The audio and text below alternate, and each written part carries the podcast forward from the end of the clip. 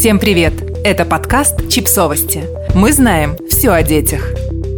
Росстат. Почти 23% российских детей живут за чертой бедности. Неутешительная статистика.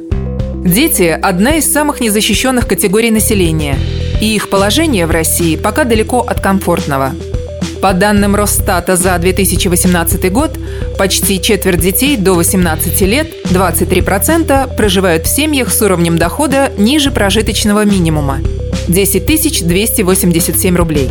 Уровень бедности среди детей почти в два раза выше среднего показателя по России.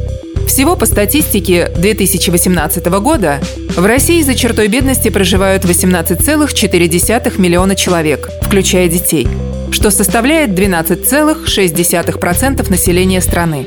С бедностью чаще всего сталкиваются дети в многодетных семьях – 49,4%. А 40,6% детей, вошедших в статистику, проживают в малоимущих семьях в сельской местности.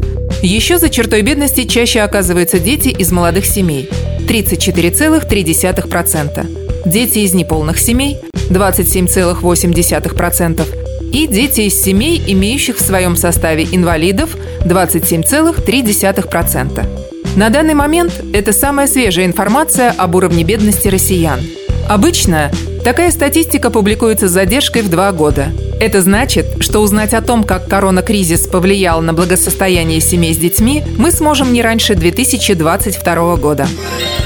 Подписывайтесь на подкаст, ставьте лайки и оставляйте комментарии. Ссылки на источники в описании к подкасту. До встречи!